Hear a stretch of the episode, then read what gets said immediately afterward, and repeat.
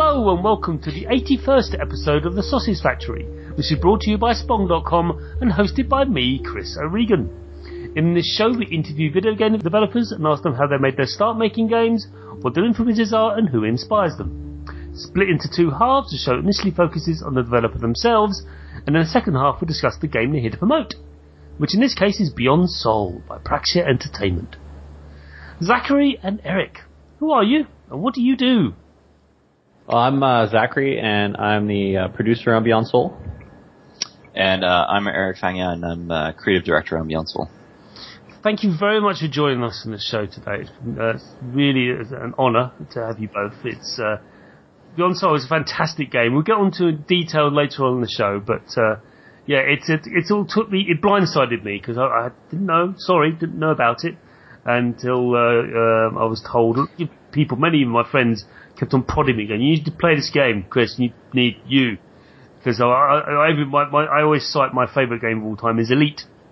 Uh, okay. Uh, so uh, I remember as a, as a young teenager playing Elite for hours and hours upon end. I actually did manage to get to Elite as well, so uh, that's how long I played that sucker. So to be to, to play a game of similar ilk, but also brings in my other favourite genre, which is 4X, uh, was uh, yeah, Marriage Made in Heaven. However, almost peeking into my brain there, which is kind of weird. But anyway, um, how did you two start making flashy lighty video games? Uh, yeah, well, I mean, just uh, career-wise, you mean? Yes, you, know, you, you can go back as far as you like. You can go back. Okay, yeah, well, we uh, we're cousins actually, so we grew, grew up together, and uh, okay. we've just always loved making our own games. We we initially started with board games. You know, we'd play Axis and Allies and Stock Ticker, and we we you know make modifications to those games, and we'd make our own board games.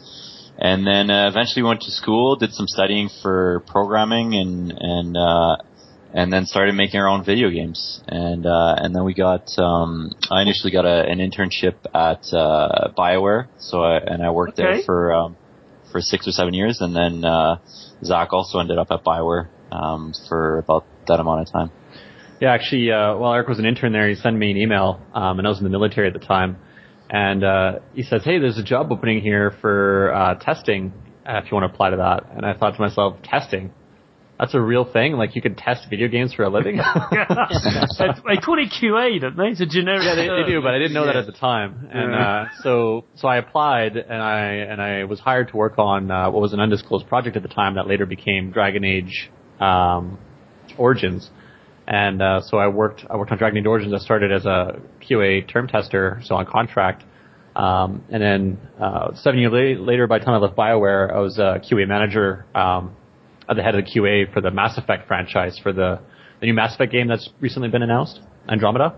Oh right, okay. Uh, and uh, at that point, you know, um, Eric and I decided that we wanted to to leave and and do our own thing, so we quit um, in 2014 and founded Praxia Entertainment and made Beyond Sol.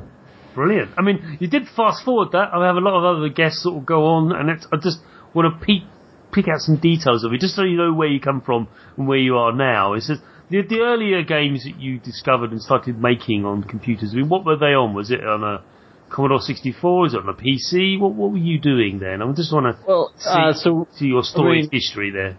yeah, so the, the playing of games, um, I think the first game I played was on a Commodore 64, and I don't even remember the name of it. You know, really, it was my dad's computer. I just kind of snuck on and and and messed around on it for a little bit. Um, and then it was an Apple IIe, and then an Apple yeah. IIe, the the big ones were like Oregon Trail and uh, and Number Munchers for me. Okay, not Bard's Tale. No, no, yeah, Number Munchers, I think it was called.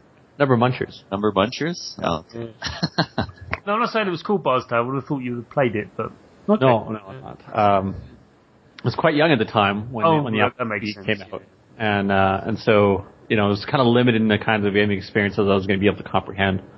Okay. Um, and uh, then I moved up to uh, the Apple series, and we spent a lot of time with apples. Um, my dad was a, or my dad's a, a teacher, and I was a right. vice principal at a school. And uh, so this is when the what were the iMacs or Power PowerMacs? PowerMac? Uh, I think we started with the iMacs. Yeah. The so first the, generation iMacs was yeah. All those little bubble things because yeah. it, yeah, it yeah. saved Apple, didn't it? They just yeah. said, it did. I've read stories. I read, I read it. It's a ridiculous thing, but it just like Apple's was Apple was going south and really bad. They were imploding. I, I, I read the Steve Jobs uh, biography, and yeah, that was about a year after Steve Jobs came on, I think. It is, and he went, "What are you doing?" Like, yeah, when he came back. and they went, no, not the fact he came back. I mean, there's reasons why. We all know that. But I just find it fascinating. They went, well, let's just make, like, you know, a bubble-shaped computer. Yeah. And with a handle on it so you can yeah, carry it. With a pointless handle on it, which no one needs. Well, actually, we, we use the handle quite a bit because, uh, what happened with us is, you know, my, so my dad had a lab of these things at his school, um, right. uh, laboratory of these things at his school. So, um, in the summers when school was out, you know, we'd be we'd bring some of these home. So we'd set up an AppleTalk network with these things of like six computers in my basement, my parents' basement, and we would spend the entire summer playing games on that. we got to the point where you know the old maps were getting so tired that we we started to break into third-party tools and map editors and physics editors, and we started essentially making our own mods without really realizing what we were doing. yes, yeah, we played were uh, StarCraft StarCraft, I remember, was a huge one, and then Marathon, uh, Bungie's uh, original shooter series. Yeah. And uh, they were great multiplayer games at the time. Also, Bungie's uh, Myth. We played a lot of Myth. Yeah. Um, and you played so we, that we really, too. I, I love the fact that you know that too. Because when I say that game, people go, "Do you mean Myst?" No, no, no, no, no, Myth. Oh. Yeah, I'm surprised. A lot of people don't know about Myth. Yeah. It's just a fantastic art. Oh, it's, it's one of the greatest like tactical strategy games of all time. Even yeah. even today, there's games that you know just they just don't measure up to that. It's exquisite. Thank you. You're one of the few people who've like I've actually said, yeah, Myth. Like, what do you mean? It's a Bungie game. No, no, no. They, they, they did Halo. No, they yeah. did Marathon before Halo. yeah. Way before they, Halo. Way before Halo. It's one of my favorite favorite series of games. They did three, didn't they? Yeah. Um, so uh, I think someone else they did one and two, and they did one and two. Someone else did number three. Yeah. Wasn't so good. And uh, yeah, it's funny. They, they like to sneak a lot of their old games into their new games. Um, you know, there's uh, a lot of like uh, marathon uh, Easter eggs in the Halo series. Yes. And uh, in Destiny, actually, I heard the Nathan Fillion call out Pathways into Darkness. oh, really? yeah. yeah. That was one of the rich, the first games we played as yeah. well. Path- that was that was actually, I think, their second game. Yeah. The first one I, was some kind of uh, uh, Minotaur um, uh, labyrinth of some kind, but the Pathways into Darkness was I was I think their first like production game. Yeah, it's fantastic. Yeah. It's interesting you say your father was was a teacher because if he's in the UK, he would have been surrounded by BBCs uh, which is a, the, the, BBC made a computer. I don't know if you know this. You probably do. Oh, okay. Yeah, yeah. and uh, there are like all these. Yes, generally the BBC made a computer, and that's and that's where the where Elite was made for. Um, that's oh, where. Okay. Uh, so my first encounter with one of those was a was a, a friend's because they're very very very expensive. You couldn't buy them like like apples. They were really expensive because the idea was that the BBC wanted these computers for schools, not really for the home. So they had to be really really robust and take a lot of knocks. Uh, for, for, that reason, they're extremely expensive, and we're talking, you know, two, three thousand pounds worth uh, of today's money. Uh, back oh, wow. in the 80s. So it was, it was ridiculous. So anyone who owned one either probably borrowed one or worked for the education establishment or worked for, uh, no, so yeah, but somehow they made game for Elite for it, which is ridiculous. and like, why are you making it for the BBC? Eventually come out on any other system known to man, even the NES. Um, how they did that menus, lots of menus. You can think of D-pad and two buttons, or four buttons technically. How do you control, how do you control all of that just with that little controller? It's a, if you can find it, just check it out. It is a, is, is a ingenious way they managed to turn all that information, all that interface into a little control pad. but, That's interesting um, to hear about all these old, uh, you know, mostly PC games because you know, like Zach was saying, when, when I grew up, it was mostly on the Mac platforms. So we played a lot of old Mac games like uh, Escape Velocity, which was a big inspiration for Beyond Sol. It was, uh, it was an old, uh, it was it's sort of like your Elite game, but uh, 2D space exploration game, and uh, that was definitely one of our favorites. Yeah, by Ambrosia. Yeah. And you sort of go back further, you see the board games. You said you played, made a lot of board games. You must be intrigued, or maybe, or maybe you're not, but how board games have come now. It's ridiculous now. It just exploded. I'm not sure. Yeah, it's, yeah, it's just, yeah, it's it's a huge market. Every time I, I go to a game show, we were at the Edmonton Expo yeah. a few weeks ago, and um, and there was just so many board game, you know, kiosks and yeah. just tons of new board games every year, and they all look amazing, and there's very intricate pieces, and There's some- no time some- to play all of them, all of them, but uh, No. there's some really good. there's some crossover between video games and board games as well. The XCOM board game having an Mhm. iPad like app Yeah. that you can use in conjunction with it. There's a game called Alchemist, which you can use with an app as well, and you need it to find out where all the ingredients happen before they explode in your face. Uh, it's, it's terrific, but uh, Yeah. yeah, interesting place we've gone. So Yeah. You're here, you're, you're you've been brought up to date now. Fast forwarding, and now you're, you've, you've founded Praxia Entertainment, and you've made this amazing game Beyond Sols. So it's the first game of your of your out your outlet, your your Yeah, it's Praxia's first title. Ooh. And um, I think you made some hints about this, and this question is very open-ended, and I, I, I- it sounds a bit trite, but I'm trying to get to a point with this. But what do you believe is the thing that influences you most as, as video game creators?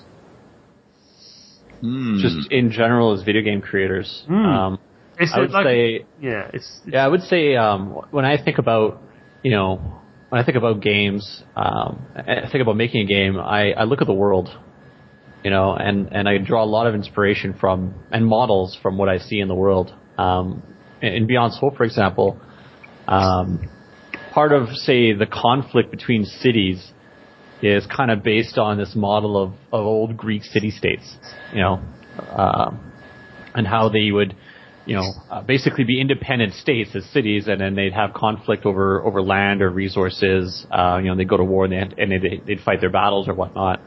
Um, so that that part of the world and part of history kind of served as a good model for you know that piece of the game. okay.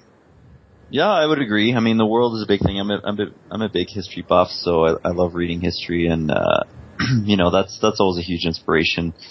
Uh, reading about great great generals or you know socioeconomic policies of ancient Rome. You know, as a strategy game um, lover, you know, the the empire, the history of empires, the the history of economics is is always fascinating. It's a great inspiration. But for me also, it's just uh, just playing other games. Games is is a huge inspiration. Movies as well.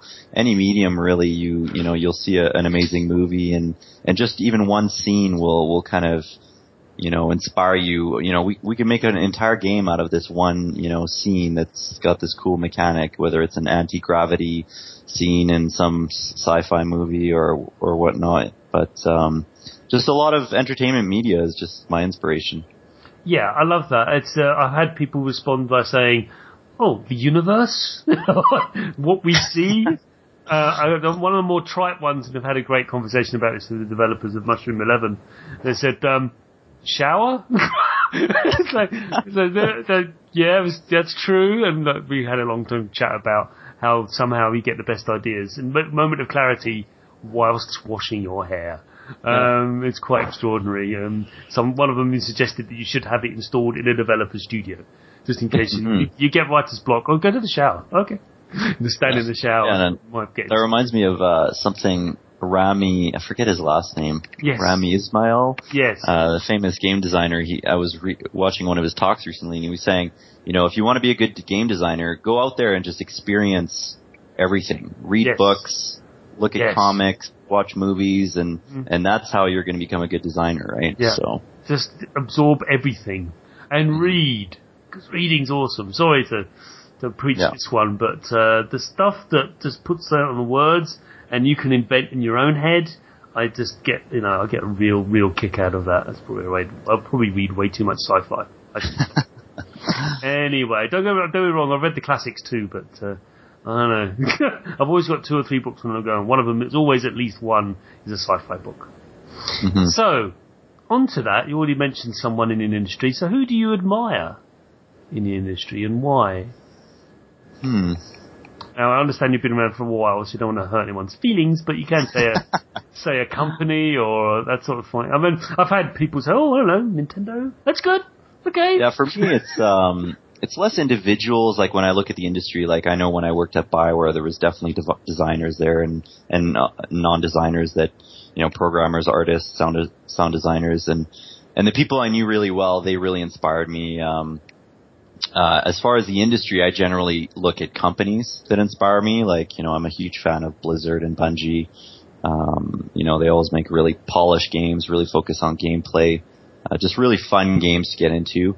Um, so it's it's you know the the polish that companies put in the the um, sort of the the uh, the new types of games they can come up with, the creativity of different game companies really inspires me. Yeah. Um, so I'll tend to focus less on you know a famous you know producer, for example, from some other company. I don't know who they are. You you never know how much is you know their team is you know can take the credit for for what they've done. Um, so for me, it's really companies. Yeah. Okay. Yeah, same. In, in my experience, the same as Eric's, is that you understand that there's no any one person that you can pin it on that made what you see or made it all possible. It really is always a team effort. Uh, and so, you know, you tend to just, when you know that, to not put it all on one person. Yeah. Uh, I mean, there so, are some sole people out there, you know, polymaths as I call them, who somehow manage to do a lot of the stuff.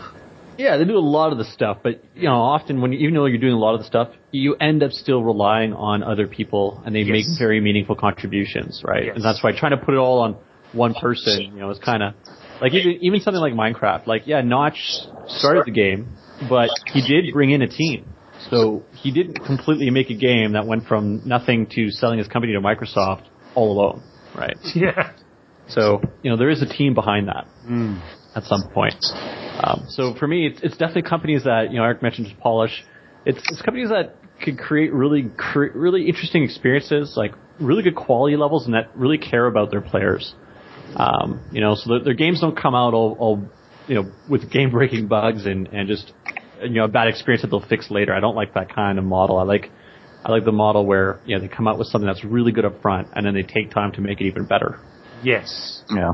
I think. Like for example, oh sorry, yeah. go ahead. No, I was just saying I, I played Halo Five recently, and it took three hours to put a day one patch in. I'm like, is this is this the future of gaming? Because if this is this really combat evolved? Because I'm I'm I don't think so. yeah, that yeah. that one's uh you know I I I might agree with like from a player perspective, and this is where looking behind the curtain makes sense. But having having worked on uh, titles like that that go through have to go through this kind of first party certification.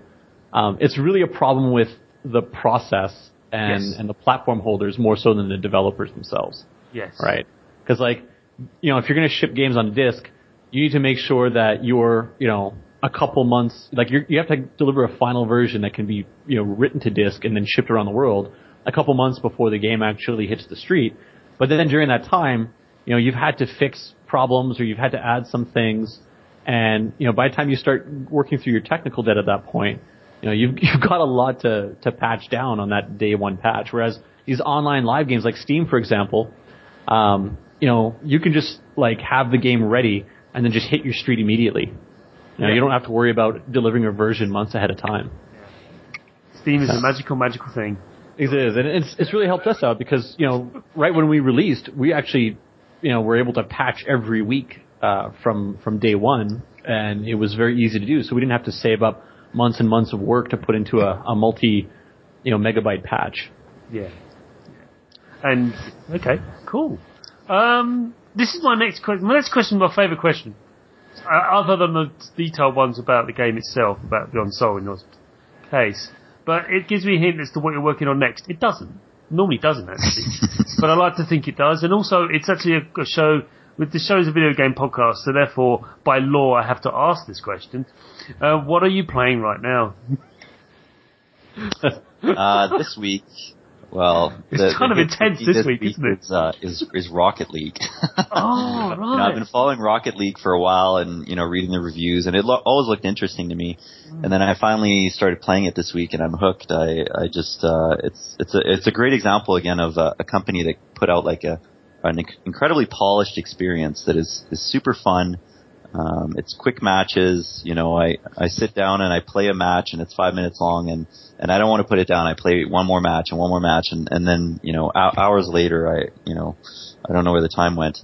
Um, so that, and then obvious, um, well, Zach and I are huge League of Legends fans, so, and that's a game that never ends. There's always new stuff. They just announced a big patch here, so we were reading the patch notes today. Okay. Uh, Yeah, they, they basically just redesigned their whole game. Yeah, the whole game's going to be different this season. I, I'm a Dota player. Sorry, sorry, gents. Um, no, Oh, okay. Oh, that's don't okay. Get angry. yeah, we'll let you off, Chris. We'll let you off. We- We'll stay on the show. At this point, we go, oh, we're done. Um, no, uh, I don't know why. A friend of mine got hooked onto Dota. I went, oh, okay, I'll, I'll play this then. And it's just one of those things, you know. I play a lot of MOBAs actually because I'm doing a, a feature. I'm writing this research piece. There's a lot of them out there. You probably know that. Yeah. Uh, Oh, yeah. Some are really, really interesting what they've done. And uh, Smite is one we've had on the show. Uh, and Okay. uh, they um, they do away with the shop front.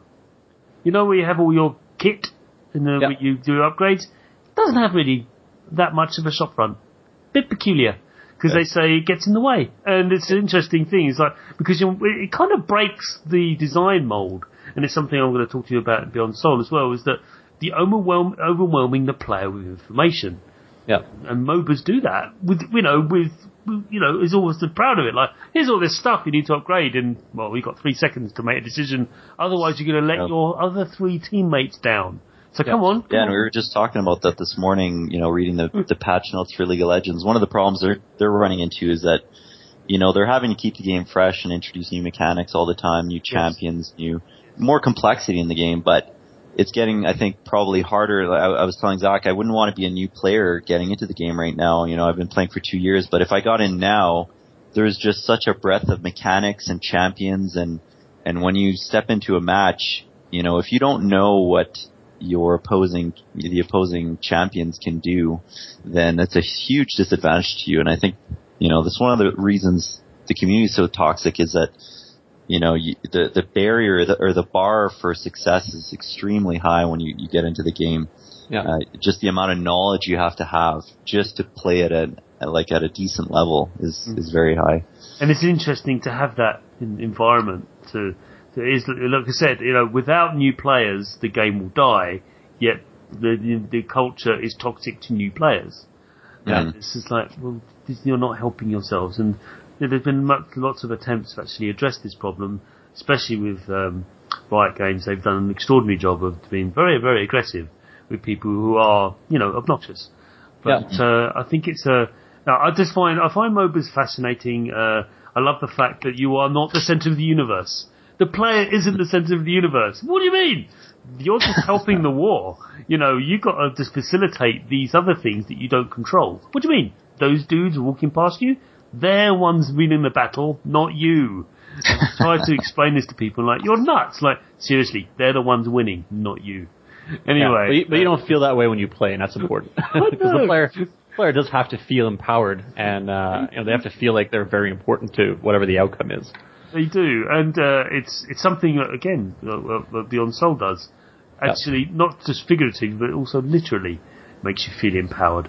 So, anything else before we move on to the second half of the show? No, I No? don't think so. Uh, Any other games you want to sort of speak about, like on your phone and stuff? It's cool.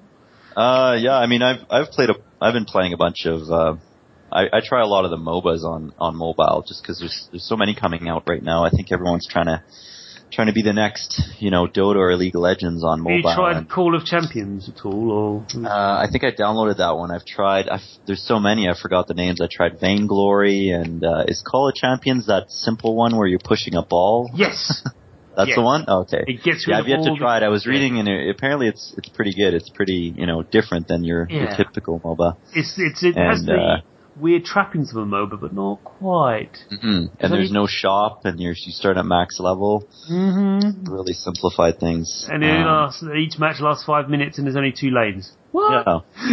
that attracts me more because you know I've tried a bunch of these, and and every time I'm like, well, why do I want to play this when I can just walk ten feet, sit down on my computer, and and play the the full version of that? You know, I want I want something that's actually made for uh, for a mobile uh, platform. So. Okay. Well, that's the first half of the show done with. Let's move on the second half where we talk about Beyond Sol.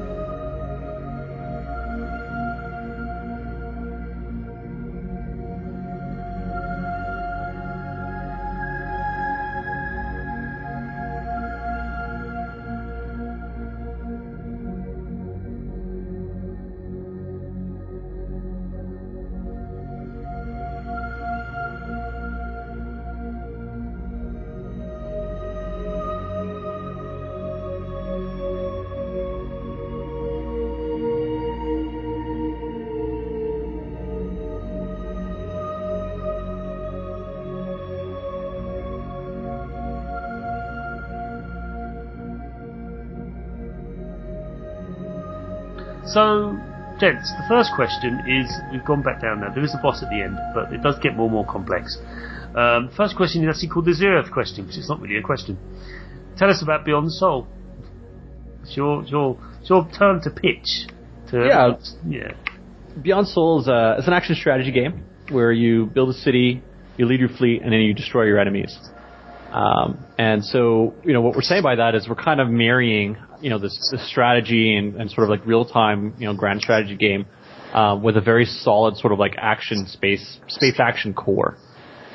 Um, and we feel like we've done it fairly successfully because it's a, it's a difficult balance to strike because these genres tend not to play nice together. Um, you know, because if you're spending all your time flying your ship around and, and doing that kind of stuff, then how can you possibly be running, you know, an empire? Yes. Um, I think there's a little bit more to, to, to draw out from you. So you, you, the player starts out with a single ship, Yep. and they can fly around the universe uh, as they, well, the universe that's you predefine, which is awesome because it says, do you want lots and lots of planets and a massive solar system and loads and loads of other factions, or you just want two factions and a massive. You can just do what you like, and it's sort of like this little like slidey scales. It's, it's basically creating the universe, but you do start off with a single. Well, it's kind of not. A, it's like a half breed between a battleship and a frigate. It's like a sort Yeah. of rounder ship, isn't it? It's a it's a command cruiser, right? Yeah. So it's a it's a powerful ship, right? Like you start with if if you look at the strength of the ship, you're you're kind of this heroic ship. You're stronger than any one other ship in the game aside from a dreadnought. But what you'll notice is that you know you never fight ships one on one. No, no, You know, the, the pirates fly in packs. You know, the other cities they have entire fleets, right? So you know, alone you can't do much. So you start off, you know, very small, uh, and then you know when you found your city, you start to build up your city. Uh, you start to upgrade your ship; it gets more powerful. You start to hire uh, more ships to join your fleet, and when you start building a fleet, that's when the game gets really interesting because now um, you're kind of playing at the same level as the other city states that already exist there, uh, and you can start to really you know cooperate with them or compete with them. Uh, and, and the building the fleet, that's the big thing. That's the big game changer right there. Uh, we notice when we watch a lot of YouTube videos and people playing Let's Plays and whatnot of Beyond Sol, the first, the first time they play the game, it surprises us how long it takes them to, like, get a fleet. And Yes. it's not usually until some opponent, like a city, declares war on them and crushes them that they realize that they need to build a fleet. like, whoops, I uh, kind of need an army, right? yeah, Yeah, exactly. And it's it's the kind of game where um you know, there there's pros and cons to this, but basically it's it's it's very open, you know, there's many things you can do. You can upgrade your ship, you can hire escorts, you can uh, go do missions, you can spend some money on your your city and so because there's such a breadth of activities, new players generally stick to a few their first match before they realize how to you know, how to maximize their, their growth potential. You know, often in their second game, they'll be like, oh, okay, I actually need to build a lot of mining outposts first and, and get a fleet right away. That way, my, you know, my missions are a lot easier. And so in, in a way, it's, it's like a game of civilization where there's a lot you can do. You can, you can go military, you can go diplomacy, technology. There's a lot of different buildings and wonders you can build. And it's, it's hard your first game to know what is the optimal strategy, right? Yes, and what I found when I started playing, it was like, oh, this is kind of this is a big sandbox like experience. It's not Minecraft, no, it's not that. But it, there's, there's, there's like here's just all these things you can do. This is all these other um, territories. You, you, you can go build something, and I just went I just went exploring and see what I basically played with it with a capital P to see what the mechanics were because the character or the, the, the universe we created and the, and the I had no real investment in it. It was just me messing around to see what the boundaries were and how to play it. And uh, I ended up, you know, I built a little a small fleet up and started doing raids against the, against the pirates and stuff. And there was lots of I found myself going, oh, that's like the barbarians in Civ you know, or um, because they're they're they're neutral. Well, they're not neutral to. You know, they're hostile to you, but they they they, they can attack anyone and even each other. Um, but um, you know, the other factions, they're they're great. You can dock with them and tr- and trade with them. It's it's really deep and involved stuff, isn't it? Yeah. what we what we wanted to do is was create a very like emergent sort of game, uh, and so And the way you do that is you build all of these, um, you know, interesting subsystems that can interact indirectly with each other. And then Yeah. the result is some very emergent gameplay that, you know, you can't really predict. And so you're, you're constantly surprised about, you know, the outcomes, uh, and then the choices that you could make and, and the effects of those choices. So, just on that, it's my first proper question. Here we go. There is a lot to do in Beyond Sol. We've established that. But how difficult has it been, been not to overwhelm the player with information? What design decisions have you made to make sure that doesn't happen? Yeah, that was a definitely a, a big concern, especially during developments. Once the game started to kind of solidify, and we had a lot of the core systems, and you know, we we'd show it to new players, and and you know, they had a really hard time just learning how to play. There's there's you know a lot to learn, um, and and so we had to well, we thought about it and we're like, okay, well, we need a, a decent, you know, introduction tutorial that teaches you the basic controls and, and, uh, we need, you know, to explain all these complicated systems to you. Um, so we, we have a few systems in the game that do that. We have the tutorial, we have game tips, um, am I forgetting anything? No, those are the two. yeah. Yeah. And uh, yeah, it's difficult. It's challenging in a game in a 4X game, right? You know, I've played a lot of 4X games, and you know, recently I was I was trying out Endless Endless uh, Legend, and uh, just just a ton of information they throw at you at the beginning. And you know, for example, I didn't know Zach and I had played a multiplayer game, and I didn't know your city could expand into additional hexes. and after after two hours, I was like, you know, way behind him, making no money. I couldn't afford anything, and I just didn't understand what was happening or what what I was doing wrong. And it's just one of those things where in a very complex game, inevitably a player is going to miss something, and it's Yeah. it's it's a it's very challenging to try to teach teach uh, you know the player these these mechanics without overwhelming him. Yeah, and I think you've done that because it doesn't it doesn't punish you for doing something dumb too badly. It does punish you, of course it does. Otherwise, you would just go. It there'd be no challenge. Yeah. Um, yeah. But there are times when, like, I I deliberately said, I wonder what happens if I just go in there with this one other ship. I wonder if I said, oh, I didn't. you know, I, I didn't survive. But I, you know, I got rebuilt after paying 5,000 credits, um, Yeah. which I could afford at the time. Because I could afford it to do that. Like, Let's just see what happens. Oh, that happened. Okay. And another mechanic we added, um, which alleviates this, is that you know there's sort of an an RPG progression element to your character. So when you play a game, you're your pilot. Um, you know, you make money, you upgrade your ship, and when that when you start a new game, you can if you use the same profile, you carry forward your your ship, all its upgrades, and your money. So so we kind of built into the game. You know, you can you can lose, you can lose a game, you can die, but the game keeps going and you learn from that and then the next game you can do better. And often like we're, we're reading on our forums all the time, new players are like, well, you know, I, I don't know how to do this or I, I lost my first game. What do I do? And people often reply on the forum saying, well, don't worry about it. You know, just, just experience the game, play, uh, or experiment with the game and just play it. And then, you know, you'll lose your first game, but after that you carry your progress forward into your next game. Yes. And I just love that. It's just like, it's a game. It's okay. It's a game. I was, I was having a conversation about this. Um, there's a relation. Uh, there's a game called. Uh, this is related because I find when I'm playing Beyond Sol, I play a lot of board games as well. Because I remember a really, really good board game group over in London. Um, we they hold events every day of the week. So if I want to play board games, I can just go and play board games. Um, but um, the thing is, there's a game called Evolution, which lasts about an hour, maybe less, and uh, that game is very much similar in that very elegantly and tightly built and well put together. But also, it, it allows you to, to experiment and just go, well, let's see what happens if I do that. Let's see if I change this animal into a big long-necked thing and it eats grubs and stuff. And you're like, okay, well, that didn't work, and I came third, but out of four people. But hey, I had fun, and that's and it, it, you know repeated play, repeated play of these games, and that's what I'm finding with Beyond Sol. I'm repeatedly playing it over and over to to to, to explore and see other ways because you know New Game Plus, this game reeks of it. It doesn't stop.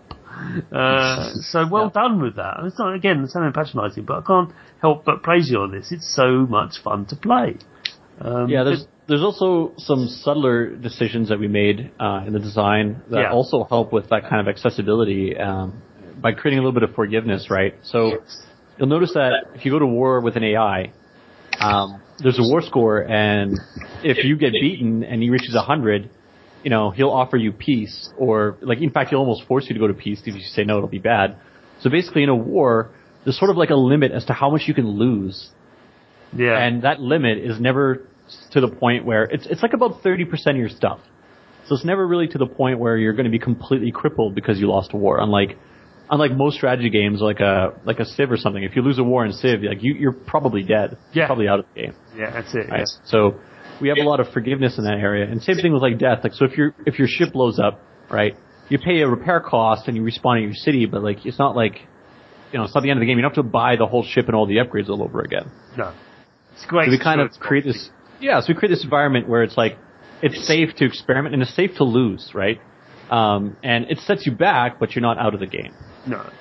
I also like the fact that, well, I'm going to come on to the next point now, next question, because I want to talk about the combat. Because it feels, I mean, this is the understanding, it's, it's a two-dimensional plane, let's be clear. That makes perfect sense, because it is in space, great. However, to do it in full 3D would be disorientating. Um, so you've done this sort of 2D plane-ish, although when you dock, it does drop into the docking bay and stuff. That's awesome. It reminds me a lot of uh, where I used to play Homeworld. Yes, Homeworld does allow you to go up and down in different planes, but what's the point? Yeah, you actually didn't need to. it didn't need to. Allowed you to, but it didn't need to. Unless there's an obstacle in the way. Um, but I just want to talk about the combat, and the, it feels like it feels like sail ships, old sail ships from the 1800s, 1700s, and they like they have like broadsides.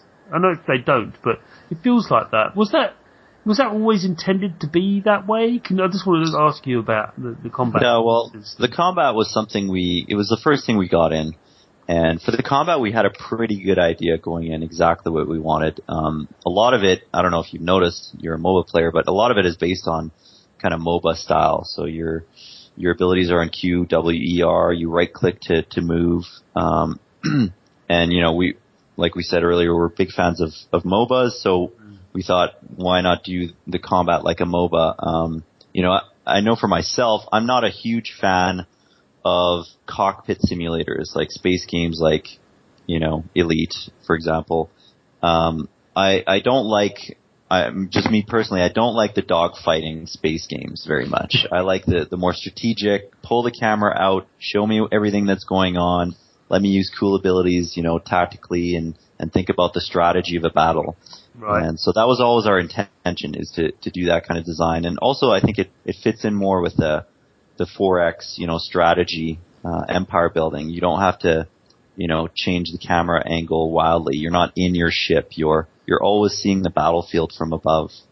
Um, so that was kind of the design there. Okay.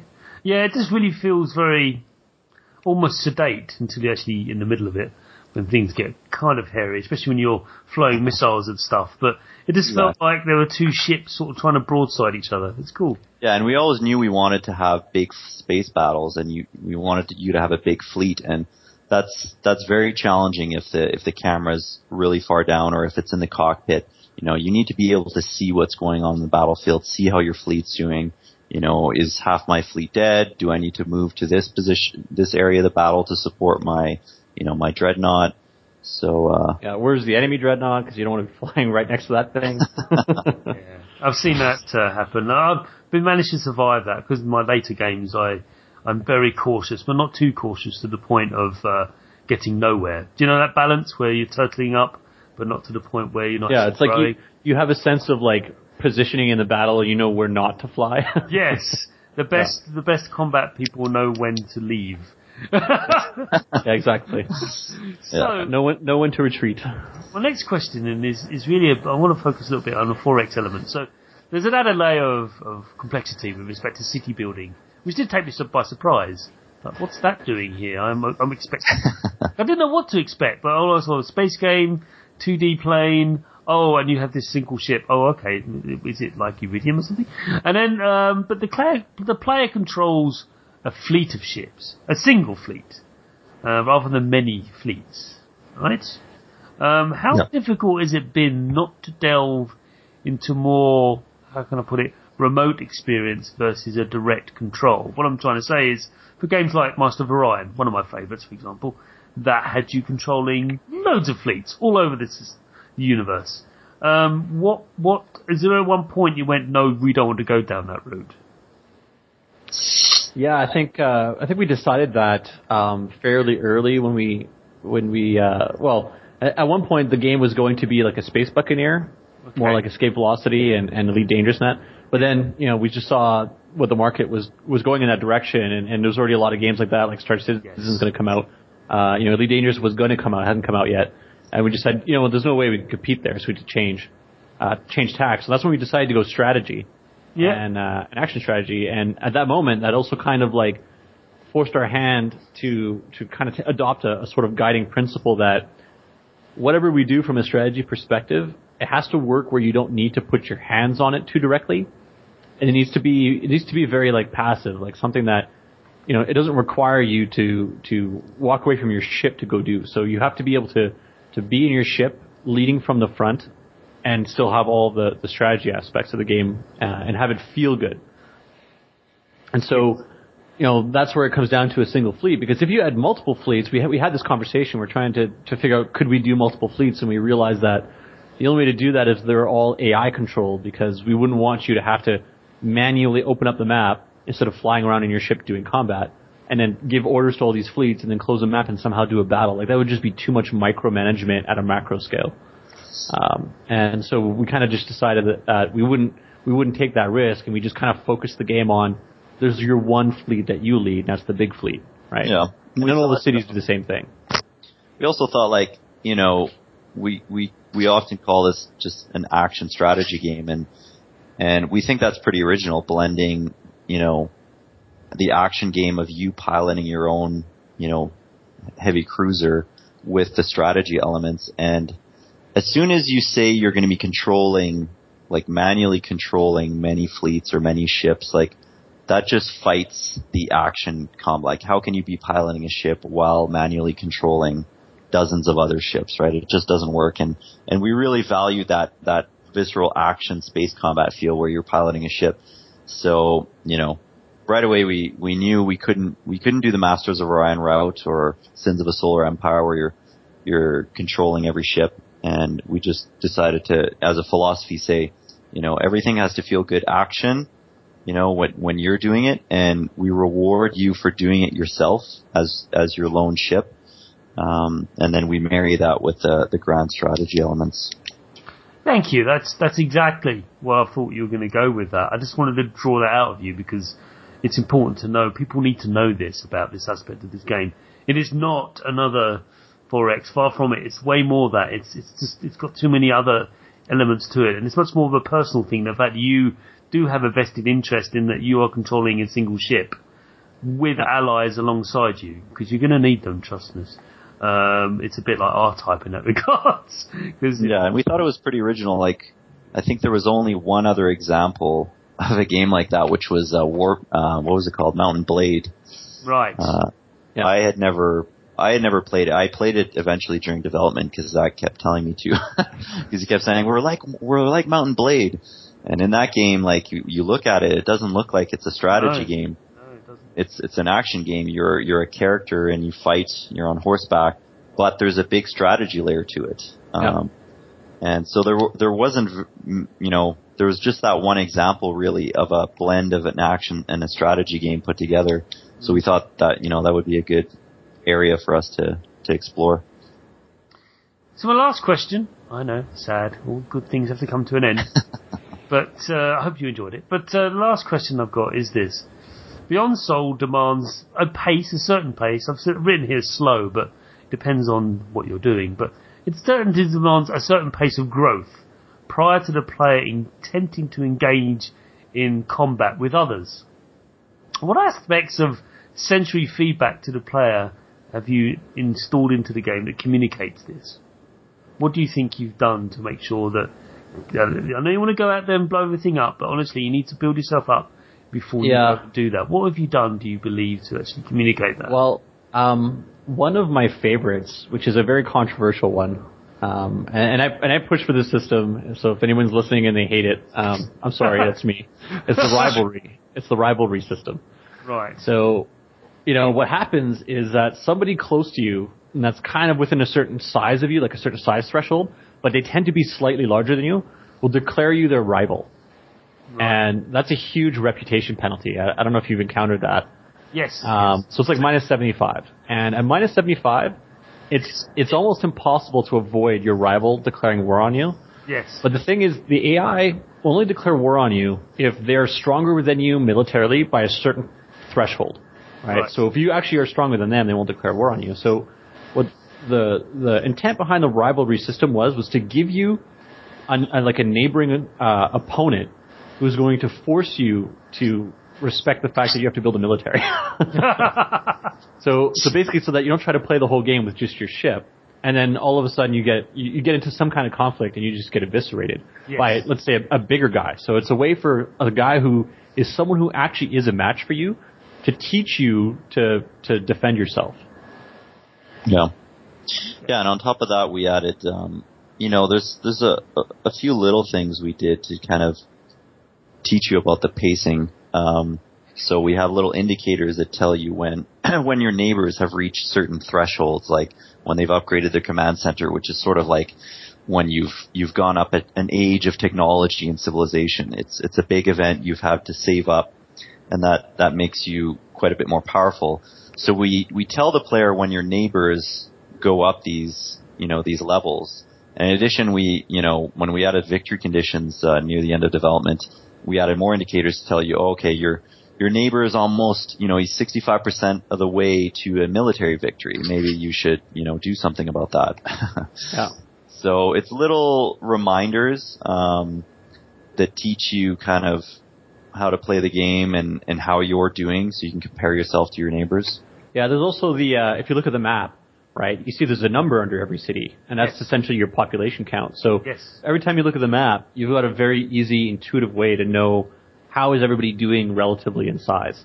Um, and then if you mouse over, you can see the strength of everybody's fleet. So you have an idea of how how developed somebody is, uh, like from their city size, and then you can you can very quickly, very easily understand just how strong they are militarily, and you can easily compare yourself uh, to every other you know player on the board, um, and kind of understand if you're keeping pace, if you're outpacing them, or if you're falling behind. That's yeah. That's I, I suspected that's why that was there, but I thought no, come on, that's a bit Really? Is that what you're talking? Oh, I get it. yeah. Okay. Okay. Fine. Fine. I'll go out there then. Fine. Yeah, we kind of took the philosophy of give the player the information. You know, yeah. in a lot of strategy games, you don't know how strong your neighbors are. You you don't know exactly how they're doing, and and it it adds an element of skill to the game where you know that information is out there, but you have to be, you know, good enough and experienced enough in the game to, to, to go look at it and to to make judgment calls off of it. Like, okay, my, my neighbor here, he has a really weak fleet. I can just see that on the map.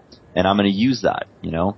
So yeah. we give you more information than a lot of other strategy games give you, but we think that adds to the, you know, the amount of strategy you can employ. Um, it, it gives you more options. You know you can make smart uh, strategic decisions if you have that information. Yeah, it's like uh, it's like knowing what your relationship standing is, like the number itself, you know, with every city. Because um, uh, you know, I, I, play a lot of strategy games, so you know, Civ Five. I don't know. I, I, should check my Steam account here, but I think I've got over fifteen hundred hours of Civ Five. Oh, good heavens! And uh, despite my fifteen hours of Civ Five, I still don't really know how the AI feels about me. You know, like I know that you know he'll say he's guarded or he's hostile, but I don't really understand um, how he transitions to those different states, and I don't really right. understand how my actions are doing that. So with Beyond Sol, instead we show you the numbers. So um, when you have border tension with someone, so you have a certain amount of tiles that are, you know, your your territory is touching their territory, you can actually count, you know, how much border tension you have and why. Like it's it's right there. It's telling you what what the cause is. Um, you know, if you if you actually refuse to uh, help your ally in a war, like if he calls you into into a war, you say no, he breaks his alliance with you, and then you see this big like negative penalty for disarming an alliance. So so you know exactly the the effect that your your actions have had. And then it allows you to make better decisions in the future. Yeah, and a lot of our systems are inspired from another. Uh, we haven't mentioned it, but Crusader Kings 2 and Europa Universalis, two of our favorites. I mean, in those games, that's that's an example where you, they do give you that information. You you know how big your you know every other nation's army is. You know your reputation. You see the breakdown of why they why they like you, why they dislike you, and we just found that leads to uh, just more strategic depth rather than less. It's funny that you know giving you more information would actually increase the amount of you know skill potential in the game and the amount of strategy, but it, funny enough, it does. Mm. Yeah, and we balance that by we don't tell you what all the things that can come about that decision are. We at least show you enough to, to so that you can make a, a, a sound decision, and then you can learn from whatever the outcome is. Right. Yes.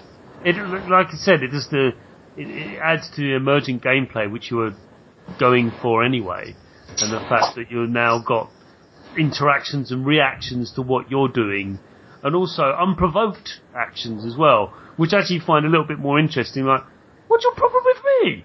I don't know. You're, you're there. How about that? no, you're just there. And like, I do find it when I have a rivalry with a, but they're not quite as powerful enough to go after me. I find it, I describe it as a begrudging respect for my existence. I'd rather I didn't. Um, so anyway, it's been fantastic. The uh, it's Beyond Sol. It's out on Steam, isn't it?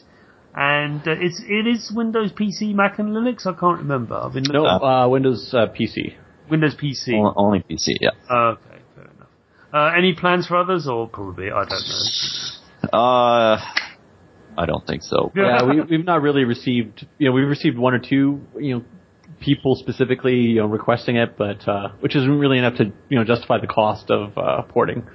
Uh, yeah, it's a co- it's a question of cost really, and um, you know those markets are traditionally a lot smaller. So, I mean, we can't say we can't say we'll never do it, but it's, it's interesting. I just got a Steam Link box from Steam. It's quite nice, and I've got a controller with it as well. Have you tried playing uh, Beyond Sol with the controller yet? We have not. you have to tell no, us how that you, is. I will. Like it, if, so if that's alright with you, I'll, I'll, email you back and see how I get. Uh, oh, with the Steam controller, you mean? Yeah, uh, yeah. yeah. I'd wonder. I haven't tried. Uh, I tried one of the earlier models, and uh, I think it needed some work. I, I haven't tried the, new, the, final the final version. Well, so. when it came out, I installed it and they said, "Oh, the, the firmware needs an update on the controller." I'm like, really? Oh, it might work. I've seen. Uh, I read an article about someone playing Civilization Five on a controller, and they said it was pretty good. So yeah, but it's also turn-based, right? You yeah. could get away with a lot there. A real-time game might be more challenging. Yeah, I'm just worried about the. I haven't tried it yet. Forgive me, but uh, I'm very much a mouse and keyboard man when it comes to lots of stuff, but I do. Mm-hmm. I have the PC controller plugged into my PC right now. Uh, and, and no, no shame. Um, but uh, it's um, it's it's an interesting device. I've got to say, it feels a bit. Mm-hmm. But uh, the whole idea of using your right thumb as a mouse controller is a bit. I don't know. I don't know. Anyway, well, thanks both of you for coming on the show. It's been fantastic. Yeah, thank you. Uh, yeah, it was fun yeah, I, I wish you the very best in your future endeavours. More than welcome to come back to talk about whatever else you're going to be working on in the future sometime, whatever that is. Yeah, we'll uh, keep that in mind, and uh, when we're when we're ready to talk about the next project here, that we're we're we're in the uh, early sort of design and, and ideation phase. Oh, that's a nice phase to be in because then you go. It is. I know. Why don't we put a frog in it? No. Yeah, because anything's possible in this space. So yeah, yeah. sky's the limit. yeah. What about a hat? What about a hat?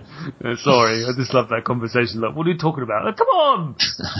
what about my dog? What about him? No, not the dog. Not the dog again. Good. Right. Well, thank you very much, gents. Thank you. All right. Thank you. And so ends another episode of the Sausage Factory. Do leave us an iTunes review, and you can also, don't forget, listen to us on Stitcher.com. So just go to Stitcher.com and you can stream the show from there. You just look up the Sausage Factory and you can find us. That'd be great. You can follow me on Twitter at Chris O'Regan, no apostrophes. And uh, if you want to email me any feedback on the show, or actually you're a developer, you listen to this show and want your game featured on it, please do email me at chris at spong.com. Bye!